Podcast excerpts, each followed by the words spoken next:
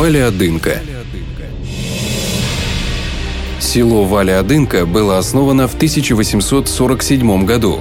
Название села с молдавского языка переводится как «глубокая долина», и оно полностью оправдано.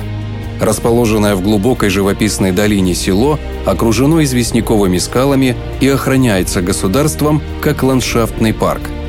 Несмотря на все местные красоты, эти места знали и лихие годы – в XIX веке в Подольской губернии жил и боролся предводитель антикрепостнического движения русинских, молдавских и украинских повстанцев Устим Кармалюк. В долине Валя-Адынкая у украинского Робин Гуда было свое надежное укрытие, так называемая «Скала Кармалюка».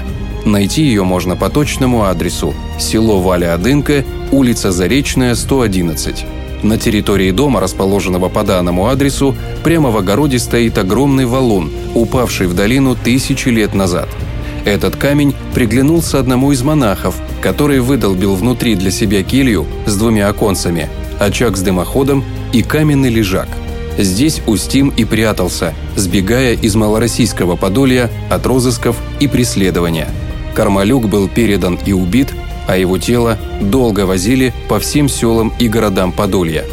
Похоронили его в Летичеве, где в 1974 году возвели в честь него памятник.